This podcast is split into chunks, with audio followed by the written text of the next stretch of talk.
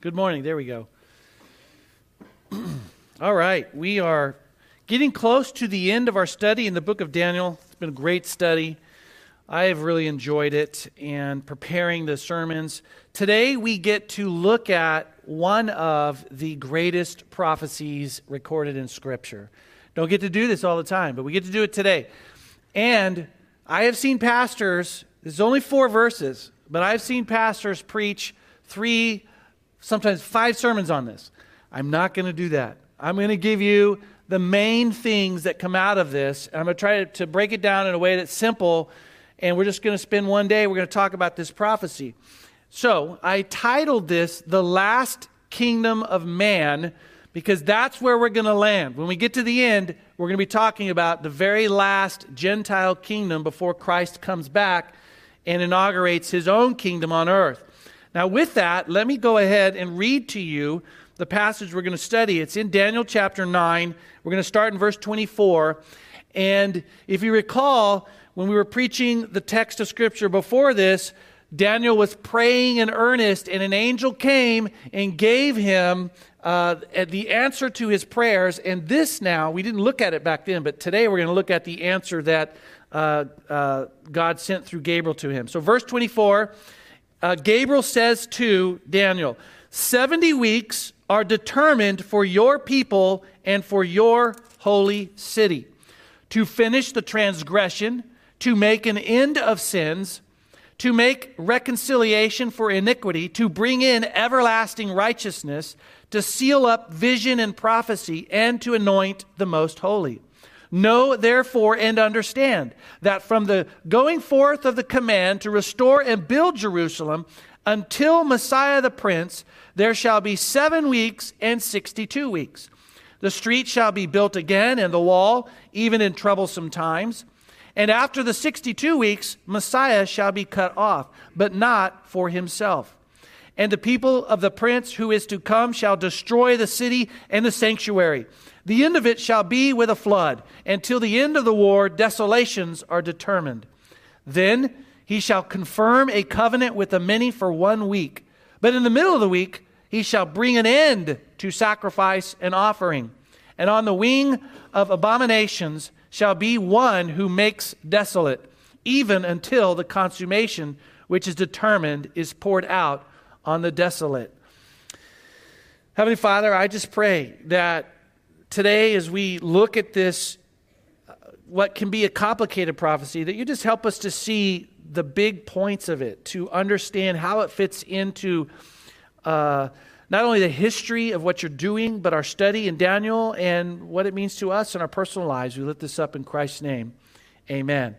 Now, what I've done is I've broken this into four parts, and I tried to, to pick out ways to explain it to you that are easy. And the first is this, is that a timeline is being given. Right out of the gate, when Gabriel's speaking to him, he says, seventy weeks are determined. And so weeks are a an amount of time. And he says there's seventy of them. So he is talking about a timeline. seventy weeks. Now, um, I to explain this, the timeline, how long is it? You say, well, he says seventy weeks. Well, actually, he is not talking about weeks of days.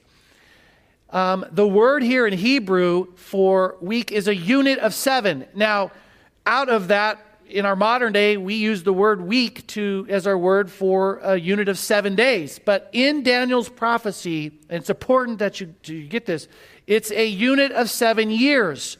So it's seventy weeks, and they're weeks of years, not days. So what you can do is you can just do the math, seventy times seven, and you get four hundred ninety years. So what he's saying to Daniel is, it's been determined for your people, your city, four hundred ninety years. Now, I'll I'll uh, weave in later in the message about how some of these things were figured out. You can go to other parts in Scripture, and it talks about prophetic years and these things. And that's why some pastors spend a lot of time. I, I'm not going to to break all that down. It might feel a little bit like a math class. But I'm telling you, it's four hundred ninety years. He's saying to Daniel, that is the timeline. How long, right? And then not only how long, but It's for who? Because a lot of Daniel's visions and the dreams that he have have had specific application to Gentile kingdoms. Now, Gentile means not Jewish. In, in Scripture, you have the Jews, which are God's people. And whenever it's talking about people who are not Jews, he, they, they use the word Gentile. So Gentile could be a, a lot of different uh, ethnicities, but it's specifically not Jewish. So we have seen him talk about all the great Gentile kingdoms that were going to succeed each other. This is for the Jews. He is now talking about God's plan for his people, the Jews. So you've got four hundred ninety years. It's for your, your people, Daniel, the Jews, and your holy city, Jerusalem. That's how long, that's who it's for. And it's for what? What is going to happen at the end of the four hundred ninety years? And he gives them six specific things. Just to, to uh, look at that again, uh, well, I'll walk through them. But I made another slide to show you what these six different things are. Um, the first is, he says, at the end of the, the four hundred ninety years, you're going to finish the transgression. Now, this means that God will bring an end to sin among the Jewish people when Christ returns. Now, what I've done on these slides is I've added some other scripture just to show you that other prophets of Israel also talked about these specific things, but you're seeing them kind of culminate together in this one prophecy. In this example of, of finishing the transgression, the prophet Zechariah said, I will pour upon the house of David and on the inhabitants of Jerusalem the spirit of grace and of supplications. In that day, a fountain opened for the house of David and for the inhabitants of Jerusalem for sin and for uncleanness. And that's the first thing that will happen at the end of the four hundred ninety years. Secondly, he says, to make an end of sins. Now, this has Uh, application towards when Christ reigns as a king on this earth. You go to Revelation chapter twenty and you see Christ reigning for a thousand years on the throne. And in that he will fulfill promises that were made to God's people in the Old Testament. But when he rules during this time, he's going to bound Satan. The, the Revelation talks about how they take Satan and they bind him, and he's and he's kept away so that he cannot sow seeds of sin and distrust and rebellion against God. That, that will not exist. And in this way, what Gabriel's saying to Daniel is, you're going to finish transgression. There will not be sin among the Jewish people. But also, uh, as Ezekiel described it this way, they shall not defile themselves anymore with their idols, nor with their detestable things, nor with any of their transgressions. But I will deliver them from all their dwelling places in which they have sinned, and will cleanse them. They, then they will, they shall be my people, and I will be their God. And that has reference to the fact that so much of the history of Israel, they rebelled, they rejected him, they took on other gods and served other gods. And he's pointing forward, at the end of these four hundred ninety-nine years, I'm going to take away sin, they'll be clean, and they will be my people, and I will be their God. He says, thirdly, to make reconciliation for iniquity. And in this, it's talking about how uh, Christ accomplished this with God at the cross, but Israel as a nation rejected this. And when Christ returns, the nation's going to be reconciled to God. So yes, the work was done, but it's not applied to them right now because they've rejected it. As a nation, they do not see and um, put their faith in what Christ did. But he's saying at the end of these four hundred ninety-nine years, it'll be applied. Reconciliation uh, for their sins will be applied. And he goes on to say, to bring in everlasting righteousness. Now, some of the, uh, there's quite a few different prophets that talk about this. And I explain this when I'm talking to people about, even today, if you become a Christian and you become part of God's church, yes, your sins are taken away. I'm a sinner and I have like stains, right? In the, in the sense of trying to stand before God. But when Christ died on the cross, he washed that away. And then a lot of times we have this, this mindset that now I'm I'm, it's like I put a dirty, dirty clothes in the laundry. It got washed. It came out. I got the same garment and it's clean. Now it's clean. But what the Bible says is when God looks at us, he doesn't see our clean shirt. He sees what Christ did. Christ came and lived on this earth, and he did it perfectly. He never broke any of God's law. And that is the standard. And when God looks at us, the way the New Testament describes it, it's like we're putting on a white robe, and the white robe is what Jesus did. What did he do? He lived without breaking God's laws. Perfect. And it's applied to us. We get, so we're not left neutral where we, we were in the negative because of the, the sin and it was cleaned. No, no, we're also given the righteousness of what Christ did. And that's going to be applied to Israel. And it will be everlasting. To seal up vision and prophecy, no more prophetic words concerning the Jews will be uttered after Christ returns. It doesn't need that anymore.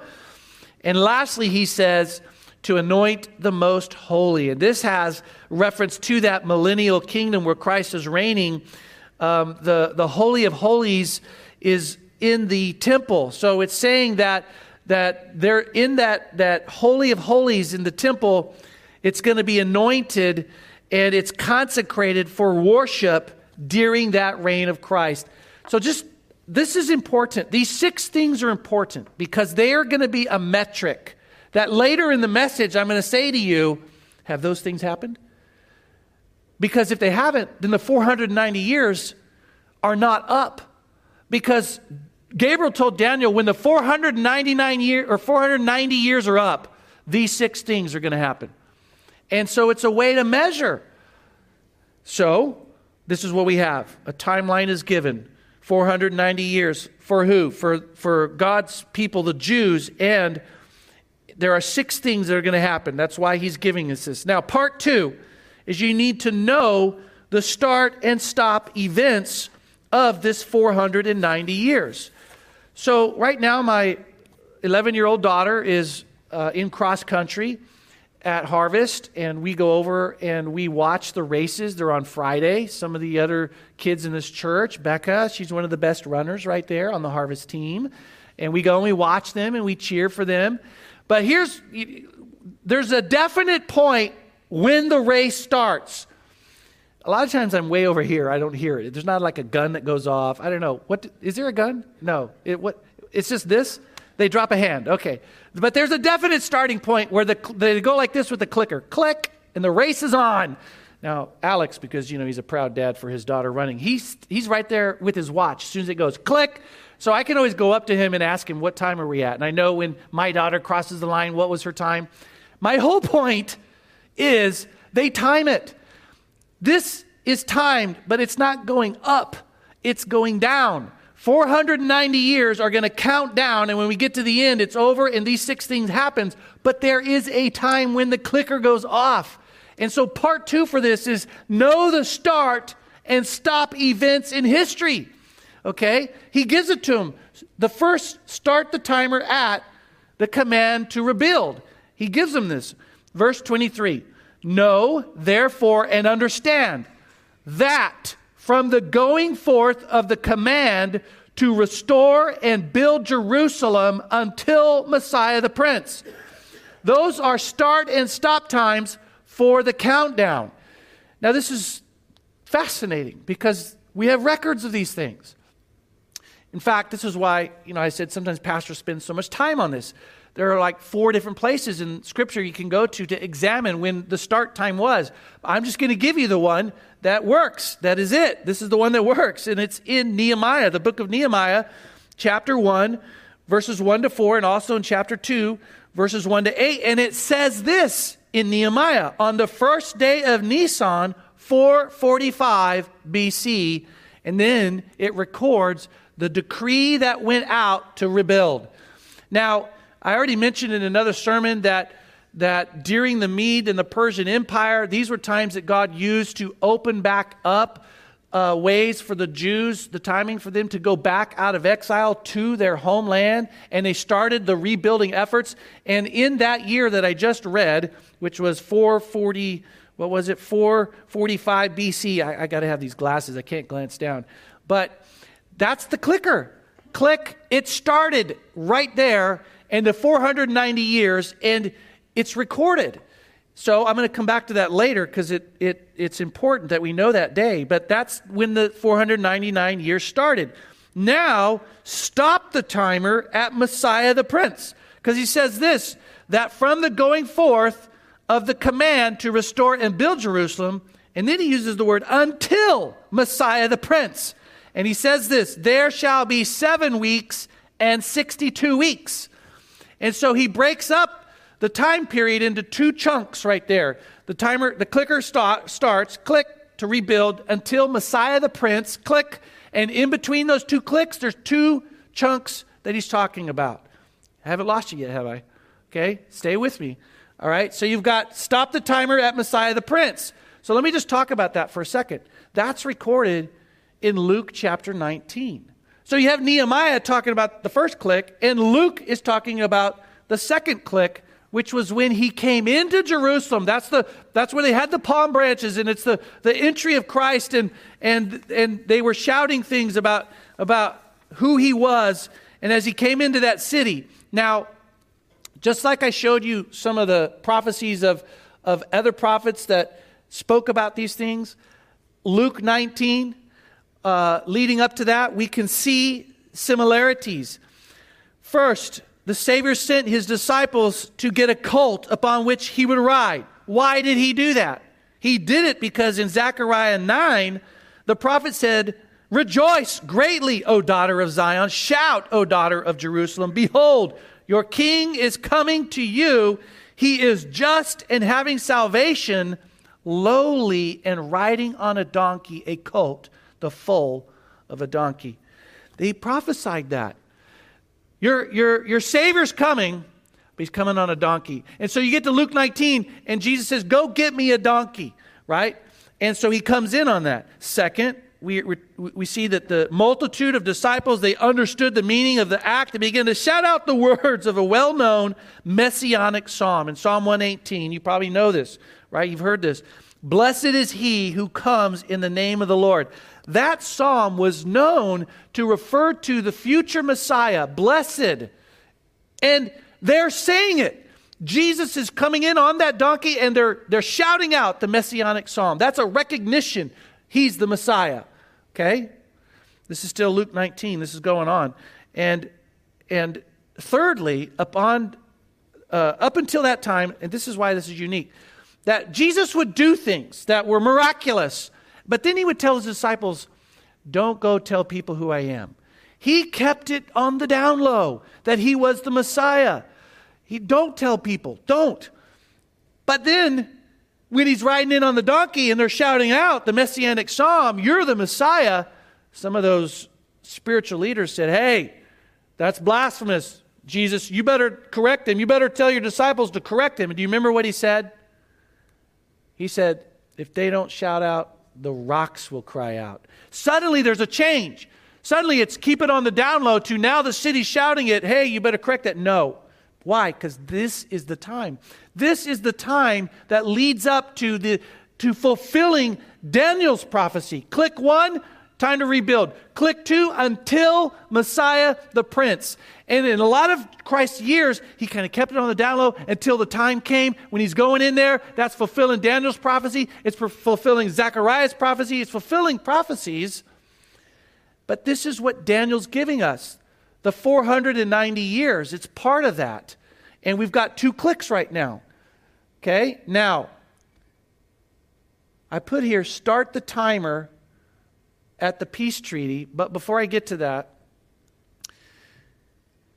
Christ, as he rode in on that donkey and all that happened that I described, Luke records in, in Luke nineteen that he looked over the city and wept.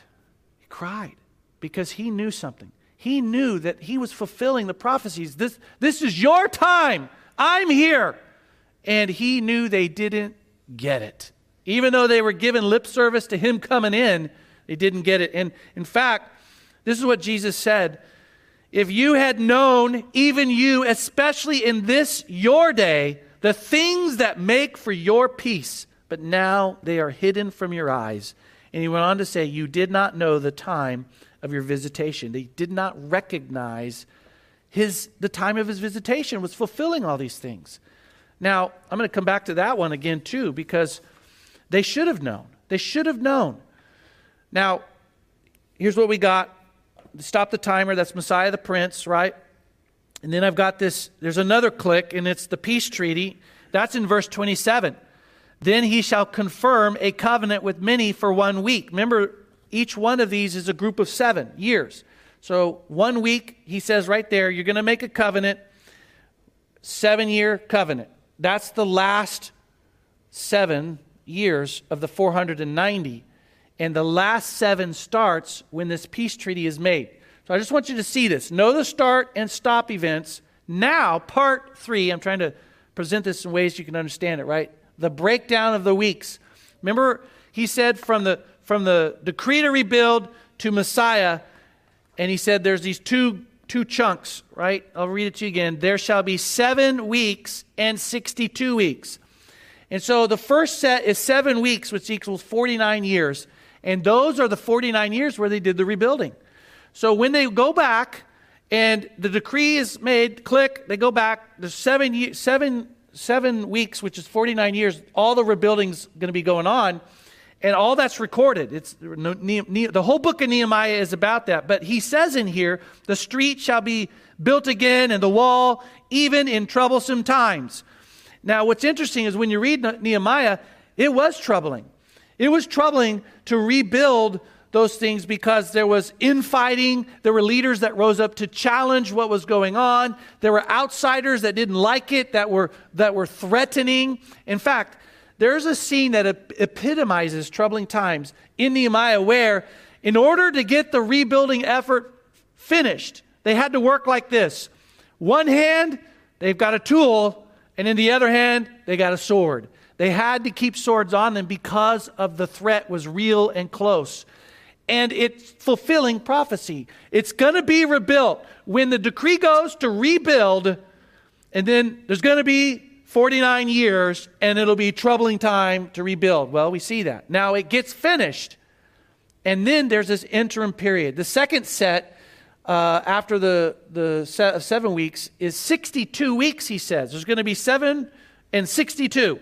And during the sixty-two weeks, this comes out to four hundred thirty-four years. It's an interim period waiting on the Messiah. Remember, he said it's click, rebuild, click until Messiah, until that Luke nineteen moment when the Messiah was coming in, right? There's now there's this interim period because the rebuild, rebuilding effort is over.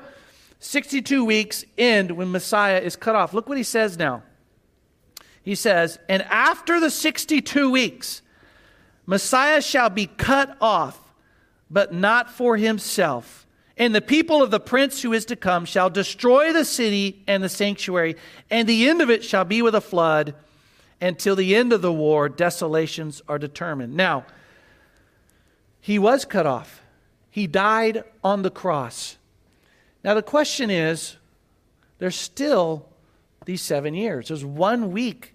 And he says that week happens when this peace treaty is made. And what I want to say to you, I think my next slide shows that we, we are actually living right now in between the sixty-ninth week and the seventieth week. It's in, in, in um, theology, they would call this a parenthetical period. We're living in between the two parentheses because that seventieth week does not start until the prince who is to come makes a peace treaty. That, that hasn't happened. And these, these other things we see here, which is they'll destroy the city, the sanctuary.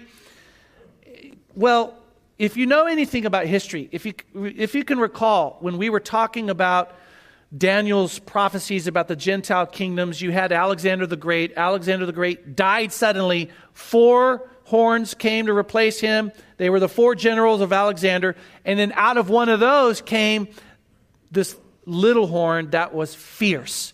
And in that sermon, I talked about how that little horn, he went and, and it, it, it's Antiochus was his name, and he was trying to conquer the world, and he got beat by the Romans. And in ang- anguish and disgust, and He turned away from his defeat with the Romans and he went back to Jerusalem and he persecuted the Jews. I spent a whole sermon talking about that. And there were things that Daniel said that happened, like one of them was the abomination of desolation, which is also talked about here. But all that was going on, and click, Messiah came. You know what? Before he came, temple destroyed in the Maccabean revolt. Click, Messiah came. Did you know that in the year seventy A D, after Christ died, the Romans came and laid siege to Jerusalem and destroyed it and destroyed the temple? Right now in Israel, there's one wall that remains. It's called the Wailing Wall. And people go and they worship. It's the last piece of, of that ancient temple and, and structure. But none of that fulfilled the four hundred ninety years. You know why? Because those six things haven't happened. The six things that he said will happen at the end of the four hundred ninety years have not happened. And when Messiah came, click, he says they're going to stop at the end of those sixty-two weeks. There was a long period of time before the Romans came and even destroyed that. So you're watching history and you're reading the Bible and you're putting these things together. Okay? Right now we are living in between sixty-nine and seventy. And then I think I put at the last one is the last set, the last week is this seven years, this seven-year period. Now, so I'm trying to break these things down, understand the breakdown of the weeks, understand the start and stop events in history. And then part four is this, is you need to understand this last week and the prince to come. Man, all through Daniel, has he not been always leading us up in his visions and dreams to this one character, the little horn? The Antichrist. The, there are a lot of names that he's been given in the Bible, but he's always presenting the sequence of one world dominating Gentile kingdoms, and it always ends in this fierce, global dominating evil empire, and its leader is this little horn, this, this the Antichrist, and here he's called the prince that is to come. This prince that he's talking about is the prince of the last kingdom. And I just try to put there in just simple terms in his prophecy right here in Daniel what it says that he does. And recorded, there's a fight with Israel. Okay, a fight with Israel. But somehow he brokers a peace with Israel. It says, then he shall confirm a covenant. That word conf- confirm actually means to, to force it to happen. And he locks up this covenant that's one week, seven years, but in the middle of the week, he's going to break that peace. He shall bring an end to sacrifice and offering on the wing of abominations, shall be the one who makes desolate. Now, this is important because I, I, re, I recalled what Antiochus did, because Antiochus persecuted the Jews. And if you recall in that sermon, do you remember what he did? He went into the temple. He took down the holy things. He forced other religions upon the Jews. He says, if you don't do it, I'm going to kill you. If you don't worship our gods, we're going to kill you. But the worst thing that he did was he brought in a pig and cut it. Yeah, I'm going to sacrifice a pig on the, the holy altar that you have there. I'm going to take the blood, and, he, and Antiochus covered everything that was holy in that as a way of desecrating what the Jews held sacred. And the Jews referred to that as the abomination of desolation. You made desolate. You abominated that which was sacred. Antiochus did it. But in that sermon, we talked about how it's a shadow of what the future Antichrist, the real little horn, is going to do. And we see it here. We see it in this passage, that he makes peace and all the different names that we've given him, right? Remember, the two princes in this passage. There's Messiah the prince, and then there's this prince to come, the little horn.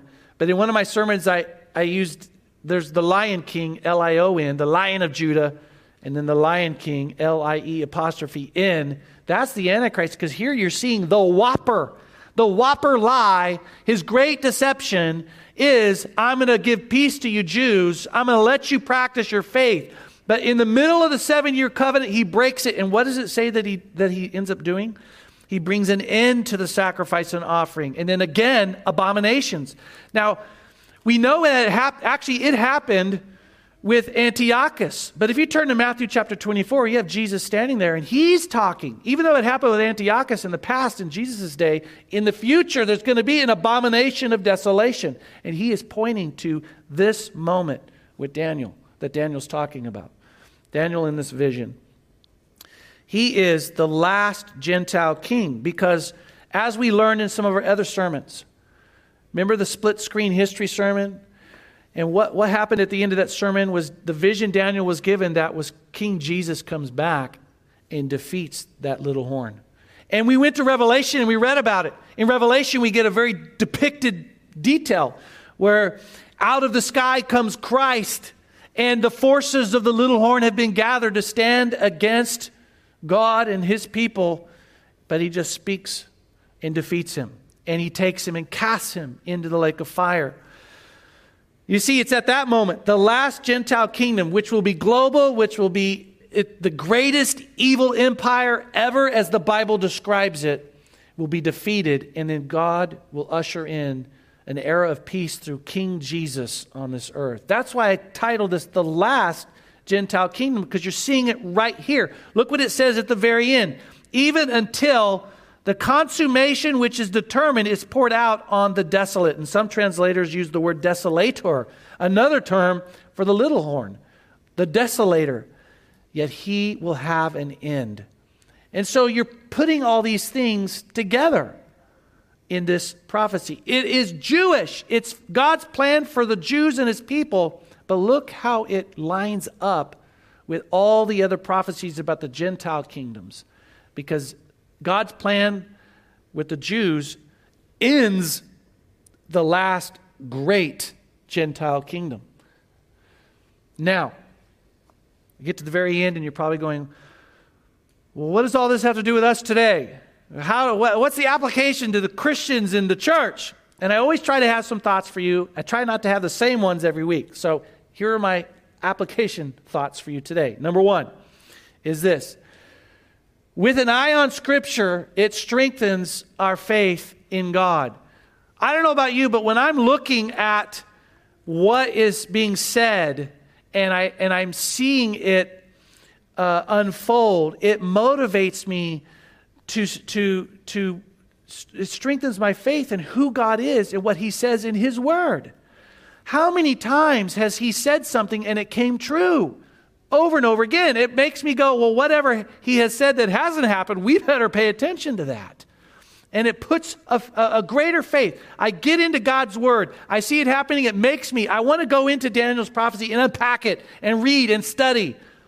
It motivates me in my faith. Now, I wanted, I told you I was going to circle back to how we've worked out these four hundred ninety years. Now, you've heard, you've probably heard of Sherlock Holmes, right? Sherlock Holmes, the great investigator who pays attention to details and figures things out. Well, I'm going to tell you about another English detective, Scotland Yard guy. His name is Sir Robert Anderson, and he is the guy credited with figuring out the four hundred ninety-year year uh, equation. So he's born in eighteen forty-one, just to give you a point of reference. But his most famous book is called The Coming Prince, which in that book, he detailed all of these prophetic things and the math that went into it. Anderson received a law degree from Trinity College in Dublin, Ireland in eighteen seventy-five and began practice as an attorney. His skills as a criminal investigator were noted, and he was called to London to assist with police investigations, ultimately with Scotland Yard. Now, his work was so recognized that upon his retirement in nineteen oh one, he was knighted for his service to England. But in eighteen sixty, this is the most important point about him, he put his faith in Christ and began using his investigative talents to research biblical subjects, writing more than twenty books. It was his tenacious investigative skills that allowed him to solve the complicated chronology of Daniel's seventy weeks.